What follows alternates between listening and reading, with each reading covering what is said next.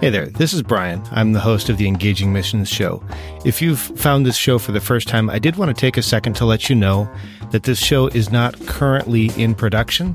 You're certainly welcome to check out all of the archives, but we don't have new episodes coming out at the moment. However, I did want to take a second to highlight one of the sponsors that sponsored the show a while ago. They're not currently sponsoring the show, but if you're looking for a place to invest in the kingdom, I'd recommend checking out Megavoice Audio Bibles. You can find them at megavoice.com or you'll find a link in the show notes. And I would encourage you to just check that out and see if maybe that's a fit for your giving. There's no compensation here or anything like that. I just wanted to highlight them. And with that, I'll get you back into the regular program.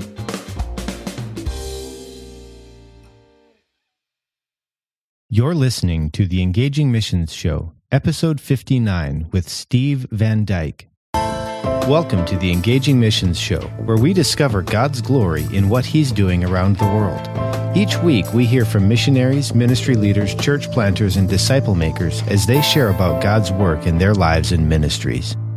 Welcome to the Engaging Missions Show. The show notes for today's episode will be at engagingmissions.com slash Steve Van Dyke or slash 59 is in episode number 59. Now, before we get into the interview, I did want to give just a little bit of preview of kind of some of the stuff that we covered because today's interview, we covered some great stuff. As we talked to Steve, we talked about the process that God used to call him into full-time missions. He actually wasn't there.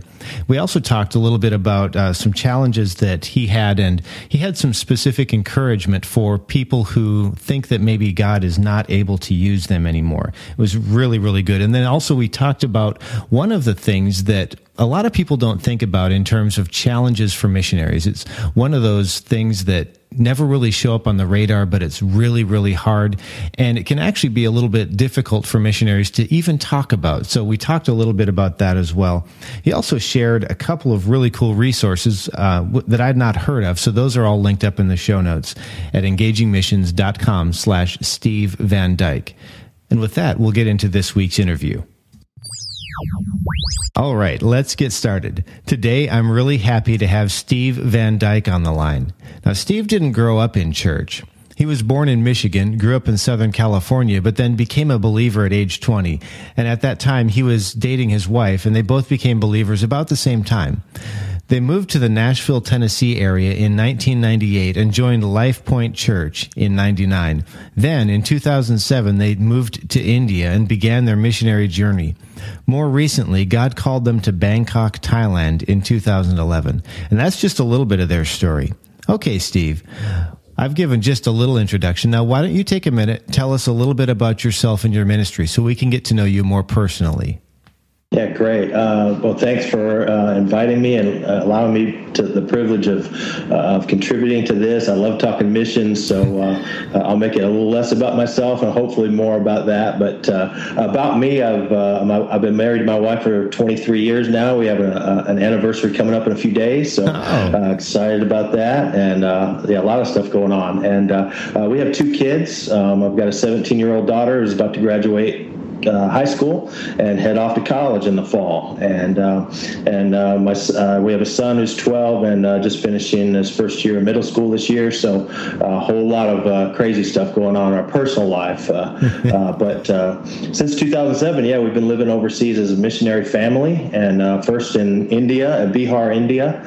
we serve with the International Mission Board, and actually we're under the leadership of one of your guests a couple weeks ago, and that was David Garrison. So it was kind of oh, cool okay. to see uh, that I'm kind of following him. And almost when I saw him on uh, on there and listened to him, I thought, well, I don't know if I'm supposed to be on the show or not. uh, but uh, yeah, Dave, David's a great guy. We learned a lot from him and his leadership. And um, um, but uh, yeah, and then after two years there of um, training and equipping church planters, we moved to we God called us to Bangkok, Thailand. Um, and in 2011, we moved here as a part of our team sent out by Life Point Church Smyrna and um, uh, we've been here ever since, so we're starting our fifth year uh, here and uh, as part of this church plant here. And uh, our vision and goal is to, uh, uh, as a church, is to multiply disciples, leaders, and churches among the Thai people by you know pointing them to a Christ-centered life. Christ-centered life. That's that's been what we, our vision is the whole time um, here. Not to make it about Life Point Church, but to make it about equipping others um, to, to to reach, equipping the Thai people to reach their own people. Very cool. And you know, one of the things that happens on a show like this, I interview people from all over the world, and there is such a wide variety of missionary experiences. Everything from people who live in what we might consider a first world country, someplace where technology is kind of rampant, all the way to what you might think of as sort of the the remote African village, right? And there's yeah. such a wide range. Could you share with us just a little bit about how life kind of works for you? Uh, here in Bangkok. Yeah. Yeah, um, well, uh, we, we try to beat the heat every day. Uh, it's hot all the time, and right now we're in the middle of summer, so we try and beat the heat. But Bangkok is a is a is a, a mega urban city. There's between 12 and 14 million people live in this city, so it's just giant. Um, uh, there's there's subways, there's taxis, there's buses, there's people out on the streets all the time. Um, so there's a lot of interaction uh, with people. Um, and uh, you know, Thailand is a is really the, the Thai people uh, don't speak much English. Uh, the ones that do have had a lot of education uh, with uh, with native English speakers, and um, that's a, a, very felt need here, a very physical felt need that they want to be part of the international community by learning English. So we bring that with us as as missionaries, as not just English speakers, as missionaries and as followers of Christ, and that gives us a great opportunity to build relationships. Um, uh, with the local people uh, because they want to learn English, and, and, and we get to tell them uh, our testimonies. We get to share biblical uh, uh, store Bible stories with them in English and explain them. So it's a great opportunity. Um, the Thai people are very happy and very very friendly most of the time, and um, uh, so that gives us a, a, a, great opportunity. They want to build, they want relationships, especially with foreigners. Uh, so God's made that uh, uh possible for us to, to be able to share um, our lives with them and uh, share the gospel with them. All right, very cool.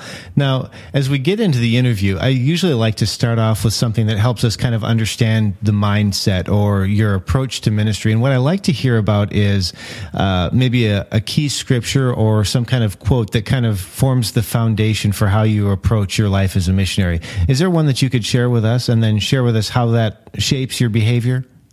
I've actually got two, if that's okay. Yeah, that's great.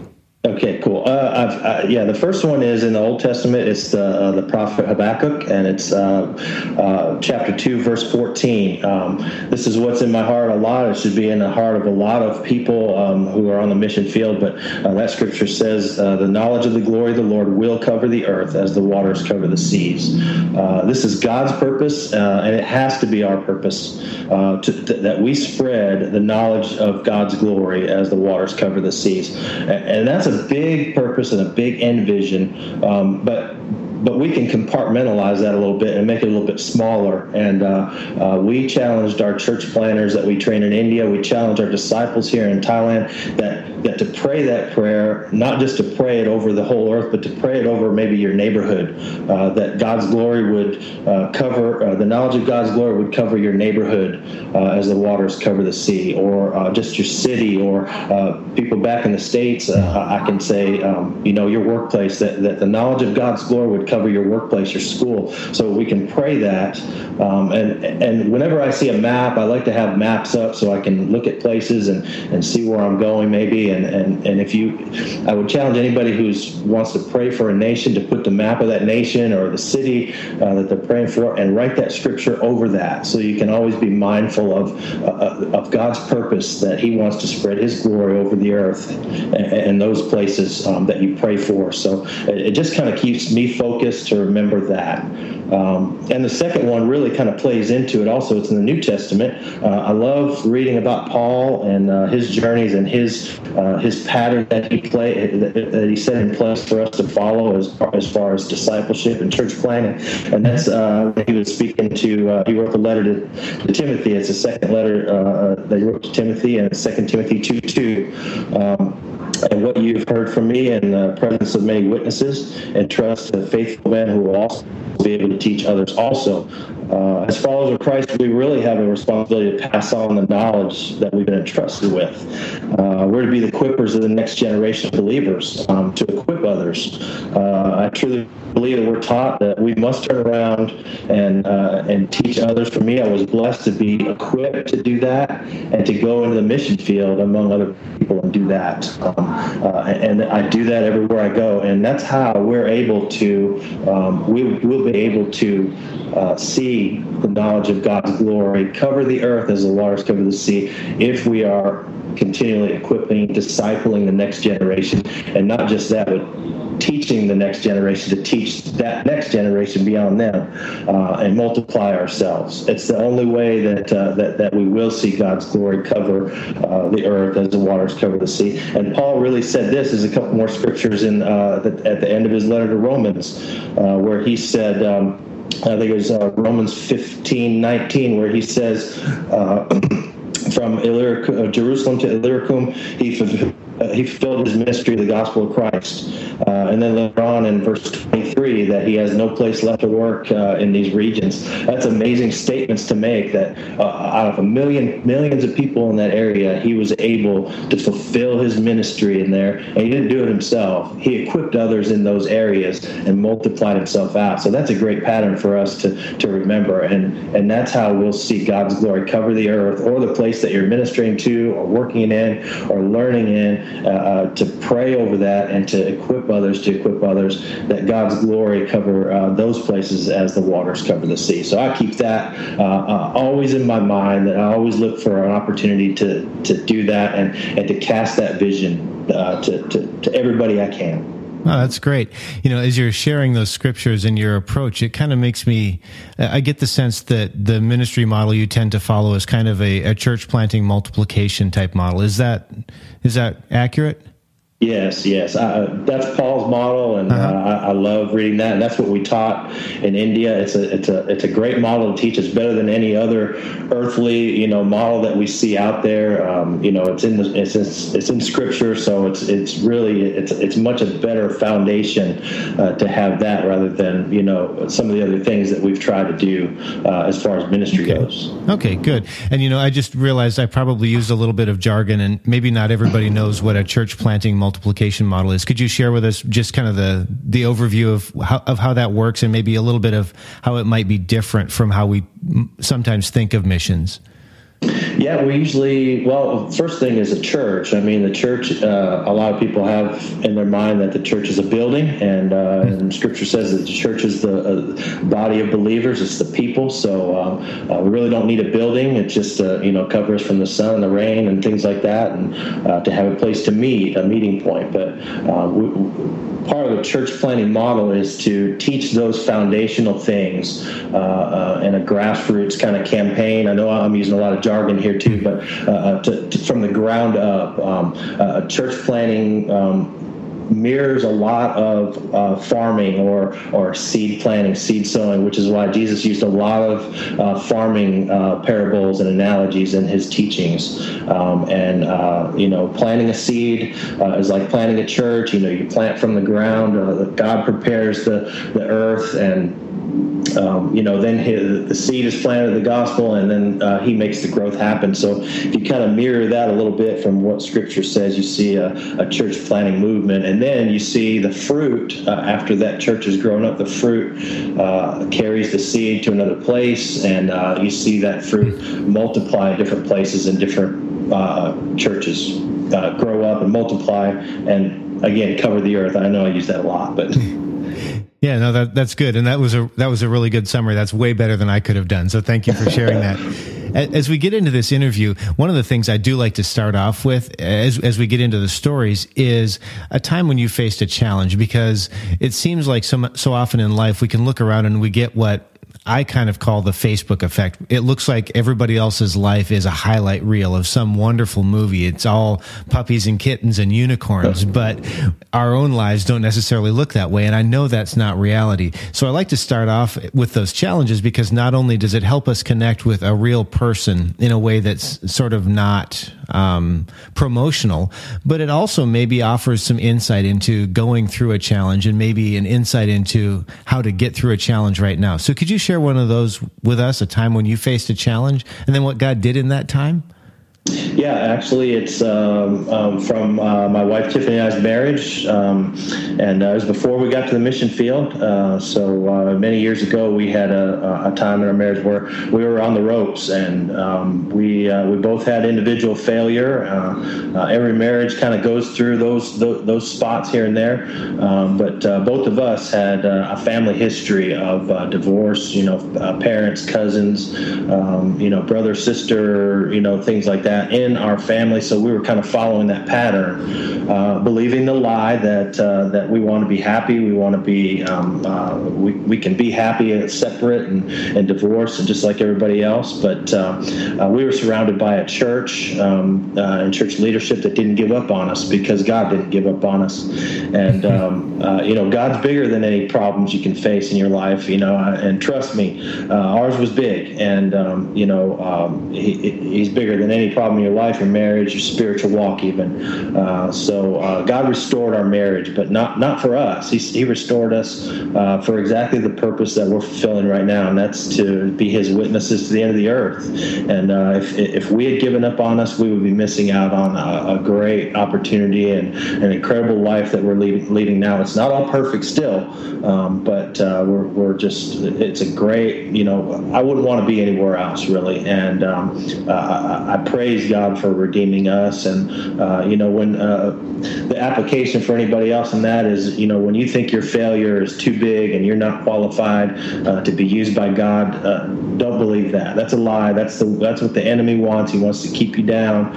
Um, uh, God's got greater plans for you, and if you trust Him, uh, He'll use you for great things and for His glory. Uh, we saw that with Peter. Peter denied Christ three times. Uh, God restored him, and Peter did great things for the church. Paul, the same thing. Uh, he dragged Christians out of homes and probably tortured them and, and killed them. Uh, God used him for great things. So through failures, I think God can can bring glory to Himself um, by redeeming those that has failed. So don't give up on yourself. Uh, don't give up on God. God can use you for anything.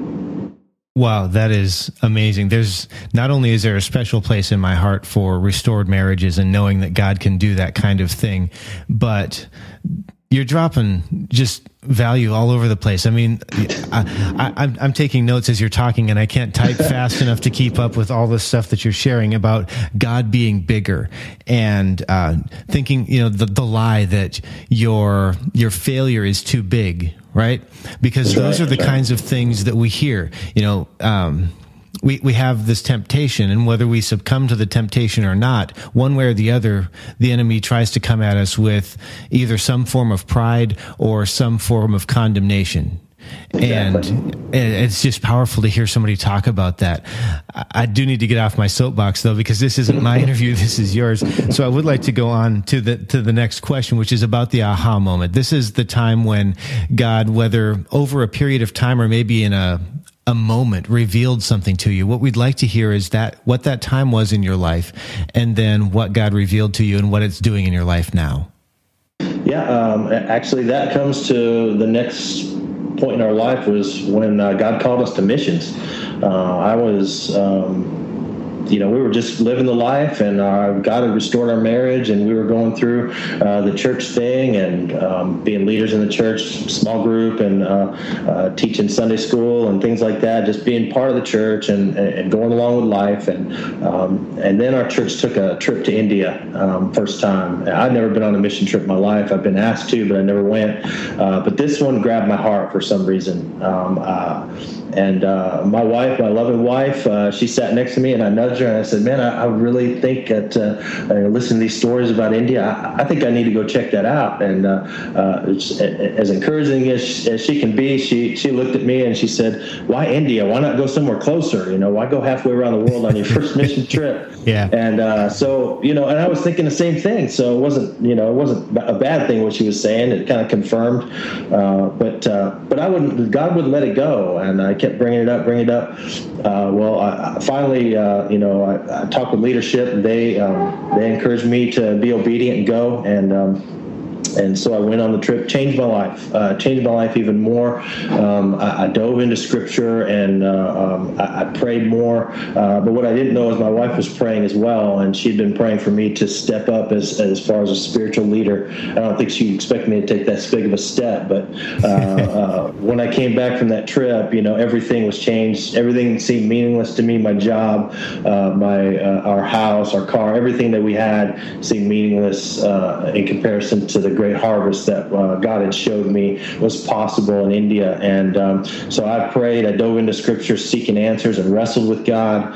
And um, uh, after about two months, uh, we had, uh, uh, my wife and I were, had gone to meet one of the Indian pastors had come to our church uh, uh, to, to, speak, and uh, we spoke with them and everything. And on the way home from that, uh, I thought, this is a moment. This is what I'm going to tell her that we're moving to India as missionaries. Uh, but I didn't know how to say it. I had no idea. Uh, but she um, she stepped up and she just said, you know what? Um, if, if God calls us to India, I'll follow wherever we we need to go. And uh, you know, after I said uh, uh, you know, I was driving the car. As, as soon as I set out that long sigh uh, and try to get control of the car again, uh, you know, I, I, told her, I said, uh, then then we need to move to India because I think that's where God's calling us.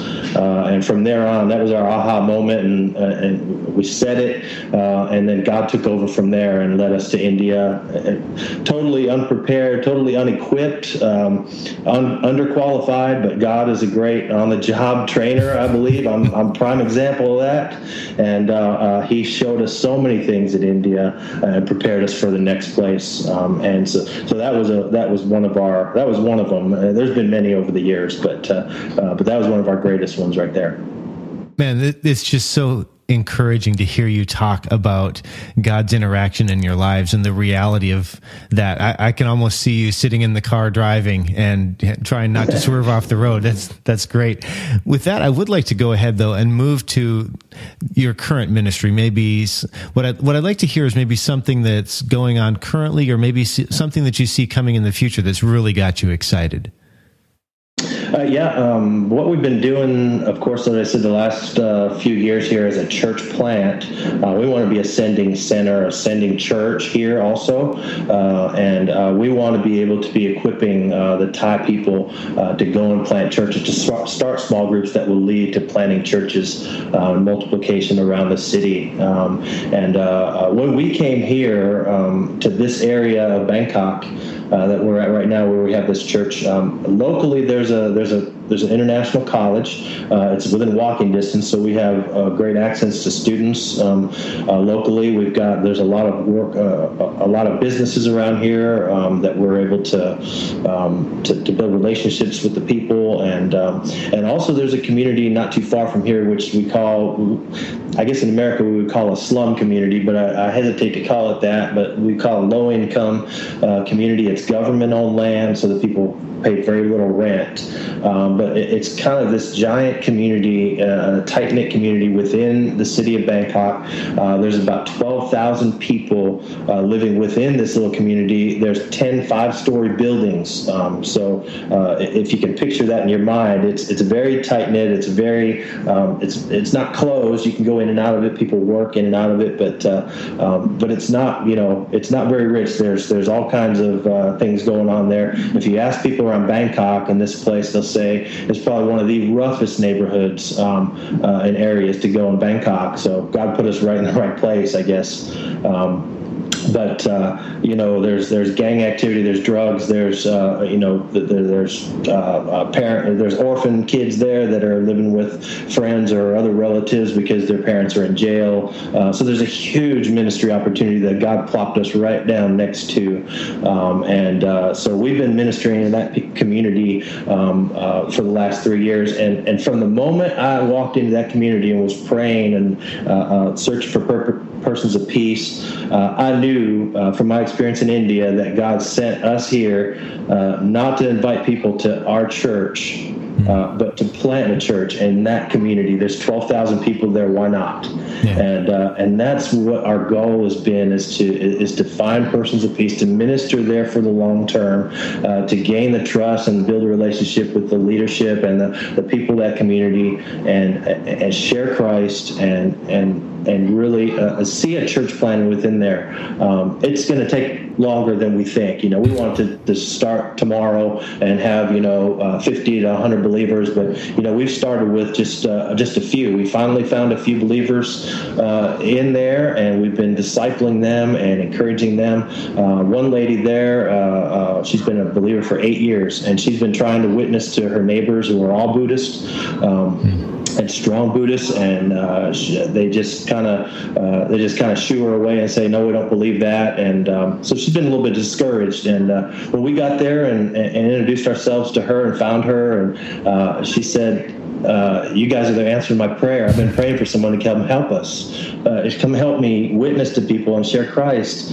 And uh, you know, uh, God brought to me, you know, exactly what He did. He sent out people two by two, and she was trying to do it alone. And I said, well, we we can be your second. You know, we can partner with you and help you. And we've been doing that ever since. She speaks perfect English. So again, uh, that's a Thai person that speaks English and Thai who who we can share and teach, and she can teach the folks that are Thai and uh, so, so I've been meeting with them uh, with uh, with this small group, uh, along with one of our Thai leaders from our church, and we've been teaching them foundational, um, uh, you know, foundational theological things, very simple things, and. Um, uh, basic uh, uh, theology and also church formation, you know, healthy church formation, because we've cast a vision to them, uh, these believers in here, that we want the group that we're meeting together uh, to become that church and to and to be worshiping one day um, in that place, and, and and God will be adding to the numbers of that place one day, the people that believe in Him. So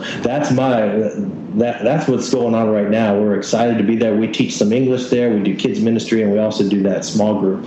Uh, so we've been in that community for a while, and and that's uh, my, my, vision and God's vision for that is obviously for for that church to grow in that community and for many people to come to know Him and, and, and know salvation. Wow. As you were sharing that, I, I just I want to sh- share with you one of the things that was going through my head, and I think that God's revealing something to me that maybe I still think of myself as the great American hope a little bit because as you're sharing that, I'm going, wow, what a huge opportunity! What what you know, but where do you start? And then you answered it. You start with the persons of peace because it's, it's all about entering into what God's already doing.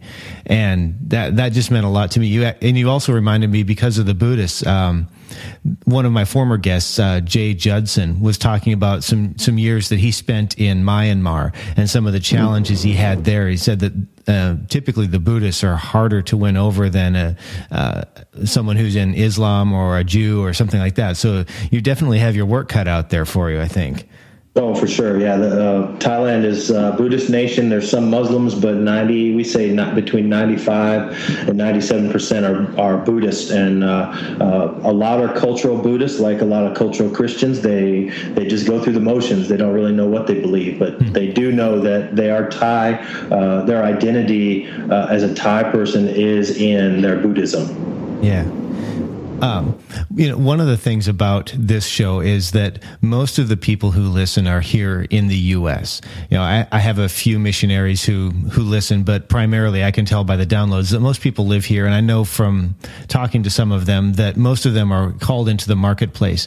And one of the things I find can happen is it can feel like there's two separate groups of Christians. That there's the ones who are in the workplace, and there are the ones that to be frank, sometimes it feels like do God's work, and I, we we know that that's not really the case. But what would you share with someone who is called into the marketplace, but they're starting to wonder if what they're doing in the kingdom really matters?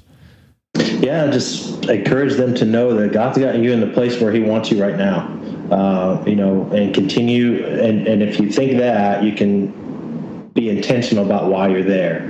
Uh, and that's to share your life with folks around you. Uh, each and every day, you know, you're, you're living life together. You're spending eight hours a day in the marketplace or in the workplace with folks. Um, and, uh, you know, uh, you know, you're there, to, uh, you exist to glorify God wherever you are. Um, and uh, share Christ to be the hands and feet of Jesus to the ones around you. And, um, you know, as Paul says, or I think it's Peter, always be ready to give an answer for the hope that is in you because people are going to see that. Um, it's not always easy to do. It's not really easy to do on the mission field either. Either. So, uh, uh, but uh, if it was easy, you wouldn't be there. So, um, you know, uh, you know, God wants to use you, and just as long as you remember that, Can be intentional every day about uh, being ready to share uh, your life with the with the folks and the hope of salvation that Jesus offers. All right. And kind of the follow up for that is, you know, most of the people that listen to the show are connected to missionaries. Uh, a lot of them care deeply about missions. What would you tell someone if they were looking, if they're already supporting a missionary, they're already praying for them and giving some money, but they're looking for a way to sort of level up their game? What's one thing they could do to further encourage or support a missionary? Uh, it, I would say if you have the means, uh, go visit your missionary. Uh, if you can, if they're in a if they're in a country that it, you know you're easy easier to get into, like Bangkok, you can come in and out of it's a tourist country.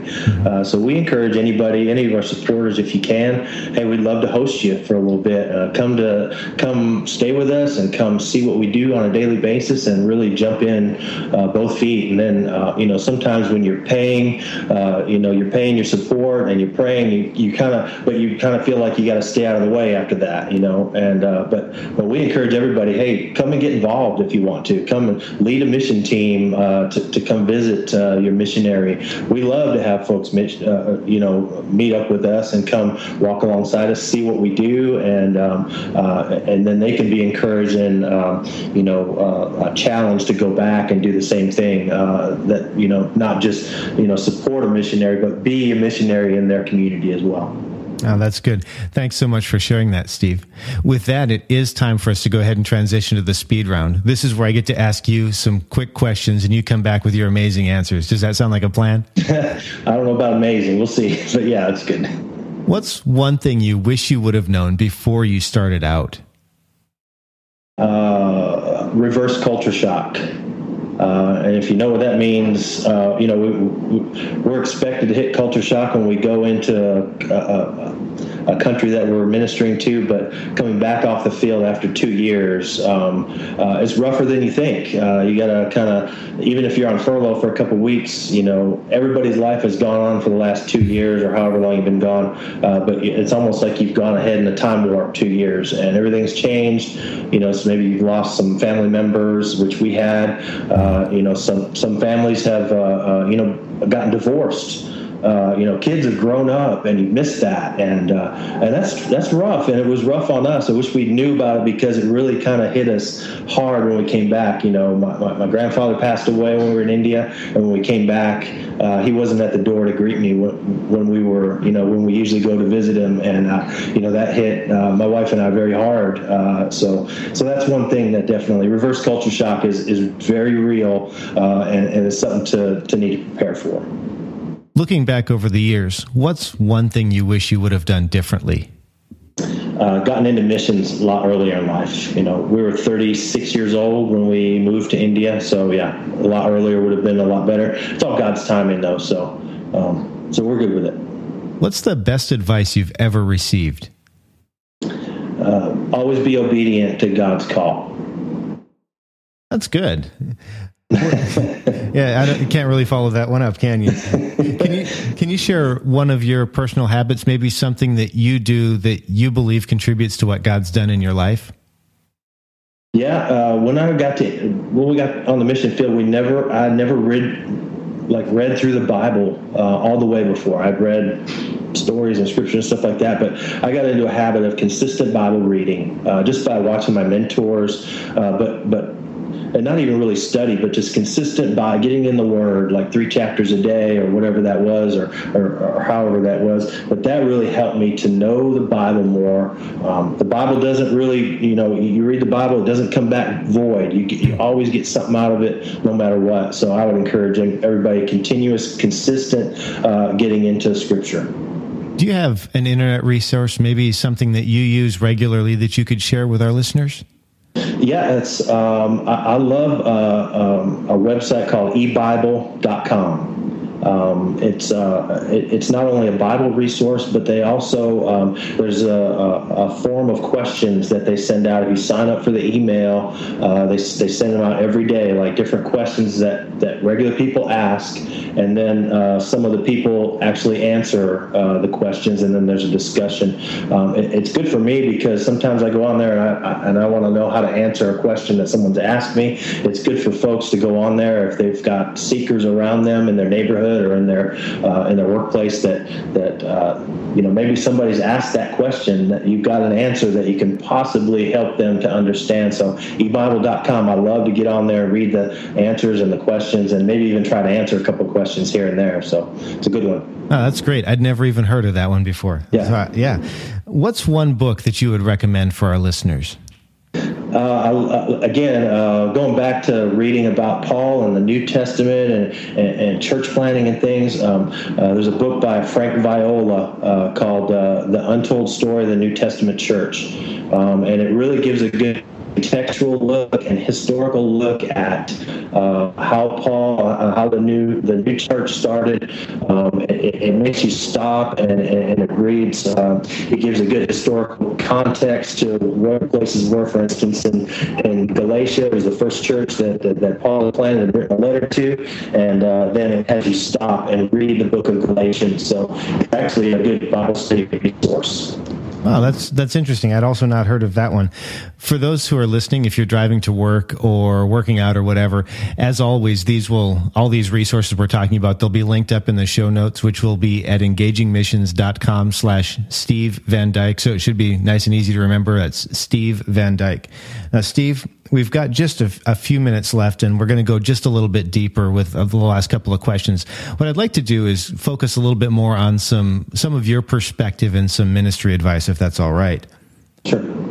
What would you tell somebody who's living in the US or in North America and they look around and they start to realize that their neighbors, their coworkers, the people they see at the grocery store are from other cultures and particularly cultures that would seem opposed to the gospel and we might the places we might have sent missionaries just a few years ago? Uh, I would definitely say don't be afraid to approach folks that, that look different or of a different culture. Uh, they they're really a lot of them are just in the you know been in the country for one two years. They're still trying to figure everything out.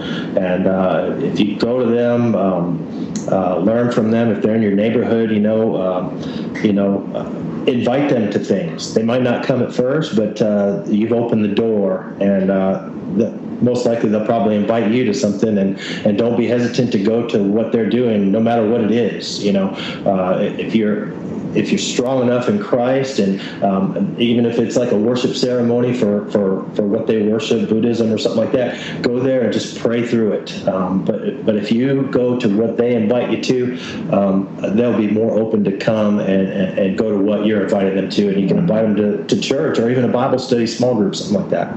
Okay, what's one thing? Uh, well, actually, you know, you, have already kind of answered this, but I'll go ahead and ask it because maybe there's something else. So, what's one thing that someone could do if they wanted to be able to start ministering, building relationship, and sharing the love of Christ with one of these neighbors or coworkers?